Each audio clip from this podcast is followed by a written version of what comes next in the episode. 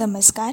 Radio M P S C Guru spreading the knowledge powered by Spectrum अकॅडमीमध्ये मी R J Siddhi आपल्या सगळ्यांचे स्वागत करते. आजच्या असा घडला भारत या पुस्तकाच्या क्रमशः वाचनाच्या कार्यक्रमात. मित्रांनो आज आपण औद्योगिकरणाचं महत्त्वाकांक्षी उद्दिष्ट साध्य करण्यासाठी दुसरी पंचवार्षिक योजना ही कधी प्रवर्तित झाली याविषयीची सविस्तर माहिती आपण आजच्या या भागामधून जाणून घेणार आहोत. चला तर मित्रांनो जाणून घेऊयात. औद्योगिकरणाचं महत्त्वाकांक्षी उद्दिष्ट साध्य करण्यासाठी दुसरी पंचवार्षिक योजना ही कधी प्रवर्तित झाली? मित्रांनो आर्थिक विकासाची एक विशिष्ट व्यूहनीती आखून आणि त्यानुसार पायाभूत उद्योगांना प्राधान्य देण्याच्या निश्चित हेतू डोळ्यासमोर ठेवून नियोजनकर्त्यांनी एक एप्रिल एकोणीसशे छप्पन्न रोजी दुसरी पंचवार्षिक योजना प्रवर्तित केली.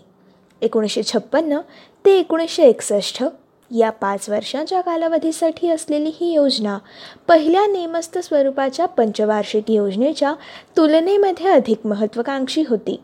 मित्रांनो या योजनेदरम्यान आर्थिक विकासाची एक सुस्पष्ट व्यूहनीती अर्थात स्ट्रॅटर्जी ही नियोजनकर्त्यांपाशी होती. देशाच्या औद्योगिकरणाची पायाभरणी करण्याच्या हेतूने अवजड मोठ्या आणि पायाभूत उद्योगांच्या विकासासाठी गुंतवणूक करण्यावर या व्यूहरचनेचा भर हा अधिक होता. एकोणीसशे छप्पन्न ते एकसष्ट अशा या पाच वर्षाच्या कालावधीसाठी असणाऱ्या या योजनेचे शिल्पकार होते प्रशांतचंद्र महालनोबिस. मित्रांनो आर्थिक विकासाच्या रशियातील अनुभवावर बेतलेली विकासविषयक सुस्पष्ट व्यूहरचना या योजनेत अंगीकारण्यात आलेली होती. शेतीचा विकास त्याचबरोबर अन्नधान्याच्या बाबतीत स्वयंपूर्ण होण्याचं साध्य पहिल्या पंचवार्षिक योजनेदरम्यान गाठलं गेलं असल्यामुळे आता शेती विकासाकडून औद्योगिक विकासाकडे लक्ष वळवण्यावर हरकत नाही. अशी नियोजनकारक आणि धोरणकर्त्यांची धारणा ही बनली होती. मित्रांनो याच काळात म्हणजे एकोणीसशे छप्पन्न या सालामध्ये देशाच्या औद्योगिक धोरणाची घोषणा ही झाली होती. समाजवादी संरचनेची निर्मिती आणि वेगवान औद्योगिकरणावर त्यात भर देण्यात आला होता. देशाच्या औद्योगिकरणाची पायाभरणी करण्याची तर पायाभूत उद्योगांचा विकास ही त्याची पूर्व अट ठरते. अशी पंतप्रधान जवाहरलाल नेहरू यांची भूमिका होती. यंत्र उपकरणे आणि यंत्रसामग्रीची निर्मिती करणाऱ्या उद्योगांची स्थापना होण्यानेच वेगवान औद्योगिकरणाचं दुसऱ्या पंचवार्षिक योजनेचं मुख्य उद्दिष्ट शक्यतेच्या आवाक्यात हे येणार होतं. मित्रांनो ही सगळे उद्दिष्ट केंद्रावरती योजनाचं कोळसा आणि खाण उद्योग पोलाद आणि लोखंड वीज निर्मिती तसंच पायाभूत रसायने यंत्रसामग्री आणि उपकरणं नत्रयुक्त खत अभियांत्रिकी यासारख्या उद्योगांच्या स्थापनेवर आणि त्याचप्रमाणे या उद्योगांच्या उत्पादन वाढीवर या दुसऱ्या पंचवार्षिक योजनेचा सारा भर हा एकवटलेला होता. यामागील तर्कशास्त्र देखील तात्कालीन परिस्थितीच्या पार्श्वभूमीवर बिनचूक होतं. एकतर ब्रिटिश आमदनीत देशातील औद्योगिक विकासाकडे दुर्लक्ष हे झालंच होतं. अतिरिक्त मनुष्यबळाचा शेतीवरील भार हटवण्यासाठी देखील औद्योगिकरण हे आवश्यक होतंच. अर्थव्यवस्थेतील सेवा क्षेत्राच्या वाढ विस्ताराला औद्योगिकरणामुळेच चालनाही मिळणार होती.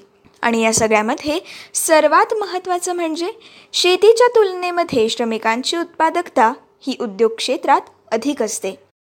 त्यामुळेच श्रमिक शक्तीची उत्पादकता वाढवून पर्यायाने राष्ट्रीय तसेच दरडोई उत्पन्नात लक्षणीय वाढ साध्य करण्याचं ध्येय हे देशाचा औद्योगिक पाया विस्तृत बनवण्यानेच शक्य होणार होतं.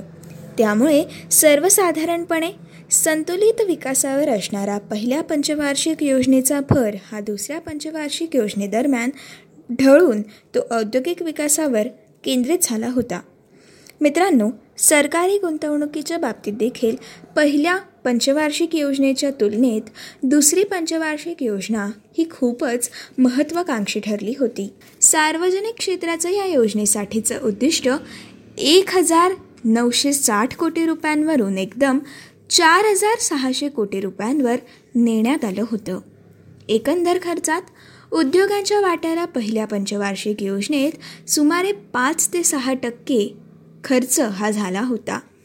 दुसऱ्या पंचवार्षिक योजनेमध्ये उद्योगांचा हाच तौलनिक वाटा चोवीस टक्क्यांवर उंचवला होता.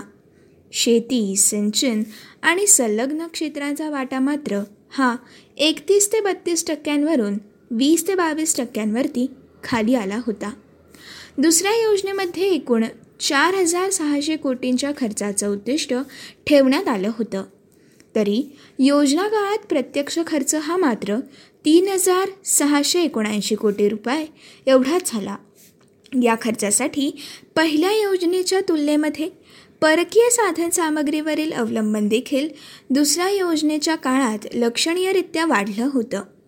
पहिल्या पंचवार्षिक योजनेसाठी केलेल्या निधी उभारणीमध्ये परकीय साधनसामग्रीचा हिस्सा हा साधारणपणे नऊ टक्क्यांचा होता. तर मित्रांनो दुसऱ्या पंचवार्षिक योजनेमध्ये हाच हिस्सा चांगला तेवीस टक्क्यांपर्यंत वाढला होता. दुसरी पंचवार्षिक योजना ही चांगलीच महत्त्वाकांक्षी होती खरी. परंतु तिची पूर्ण आणि तंततंत अंमलबजावणी ही काही शक्य झाली नाही. परकीय चलनाची तीव्र चणचण योजना काळात फासली होती. आणि याचा परिणाम म्हणजे विकासविषयक उद्दिष्टात कपात करावी लागली. या योजनेचा संपूर्ण भर हा मोठ्या अवजड आणि पायाभूत उद्योगांच्या निर्मिती विकासावर ठेवण्याच्या व्यूहरचनेचे काही अनिष्ट परिणाम देखील घडून आलेले आहेत. एकतर पायाभूत उद्योगांना चालना देण्याच्या धोरणांमुळे देशांतर्गत क्रयशक्ती वाढवून ग्राहक उपयोगी वस्तूंना असणारी मागणी ही वाढली होती. या जिनसांचा पुरवठा होण्यासाठी पायाभूत उद्योगांच्या जोडीनेच लघु आणि कुटीर उद्योगांसाठी चालना मिळणं हे अगत्याचं होतं. मात्र लघु आणि कुटीर उद्योगांच्या विकासासाठी दुसऱ्या पंचवार्षिक योजनेदरम्यान उपेक्षा झालेली होती आणि याची परिणिती भाववाढीत घडून आली. मित्रांनो या काळामध्ये नाना प्रकारची नियंत्रणं ही जारी करायला लागली होती. हाच अनुभव शेतीच्या बाबतीत देखील आला. दुसऱ्या पंचवार्षिक योजनेमध्ये शेतीला दुय्यम स्थान देण्याचं जे धोरण अंगीकारण्यात आलं होतं त्याचा प्रभाव पुढील तीन पंचवार्षिक योजनांवर देखील जाणवला होता. देशांतर्गत ठोकळ उत्पादनात शेतीसह एकंदरच प्राथमिक क्षेत्राचा वाटा हा पन्नास ते बावन्न टक्क्याच्या आसपास राहून देखील योजनांतर्गत एकूण सरकारी खर्चापैकी सर्वसाधारणपणे एक पंचमांश वाटा हा शेतीच्या पदरात पडला. वेगवान औद्योगिकरणाच्या उद्दिष्टापायी आयात यंत्रसामग्रीवरील अवलंबन हे अधिक होत गेलं आणि त्यामुळे देशाच्या आंतरराष्ट्रीय व्यापारात तूट उद्भावली होती. मित्रांनो पायाभूत आणि अवजड उद्योगांच्या स्थापना आणि विस्तारामुळे औद्योगिकरणाची पायाभरणी ही सुकर झाली. मित्रांनो मात्र हे पायाभूत उद्योग भांडवल सदन असून देखील त्या मानाने रोजगार निर्मिती ही फारशी घडून आली नाही. एकंदरीतच आर्थिक विकासाची प्रक्रिया रोजगारप्रधान राहण्यापेक्षा देखील ती निव्वळ विकासप्रवण राहिली. मुळातच दुसऱ्या पंचवार्षिक योजनेचा भर हा संतुलित विकासावर नव्हता. त्याचीच एक परिणिती संपत्ती आणि उत्पादन साधनांचं केंद्रीकरण घडून येण्यात झाली. याचा परिणाम असा झाला की उत्पादन आणि उत्पादनाच्या वाट्यात देखील विषमता ही वाढली. एकूणच पायाभूत उद्योगांची स्थापना आणि समाजवादी व्यवस्थेच्या निर्मितीची भूमिका यामुळे सरकारी क्षेत्राच्या अर्थकारणातील पुढाकार आणि मोठ्या आणि महत्त्वाच्या उद्योगांची सरकारी मालकी यांची महत्ता शिरोधार्य मांडणाऱ्या विकासांबद्दल देखील पदचिन्ह भारतीय धोरण विश्वात दुसऱ्या पंचवार्षिक योजनेच्या माध्यमातून ही उमटली होती.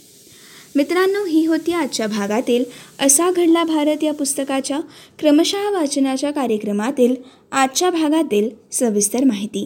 पुढच्या भागामध्ये आपण अमेरिकेसोबतचा वादग्रस्त ठरलेला पी एल फोर एटी करार याविषयीची सविस्तर माहिती त्याचबरोबर भारतीय राज्य व्यापार महामंडळाची स्थापना ही नेमकी कशी झाली याविषयीची सविस्तर माहिती आणि याचबरोबर खादी आणि ग्रामोद्योग आयोगाची स्थापना ही कशी झाली याविषयीची सविस्तर माहिती आणि ओ एन जी सीची स्थापना ही कशी झाली याविषयीची सविस्तर माहिती आपण पुढच्या भागामधून जाणून घेणार आहोत. मित्रांनो तोपर्यंत असेच काही वेगवेगळे कार्यक्रम आणि वेगवेगळ्या कार्यक्रमांमधून भरपूर सारी माहिती आणि भरपूर साऱ्या रंजक गोष्टी आणि याचबरोबर अभ्यास करण्यासाठी ऐकत रहा तुमचा आवडता आणि लाडका रेडिओ ज्याचं नाव आहे radio M P S C Guru spreading the knowledge powered by Spectrum Academy.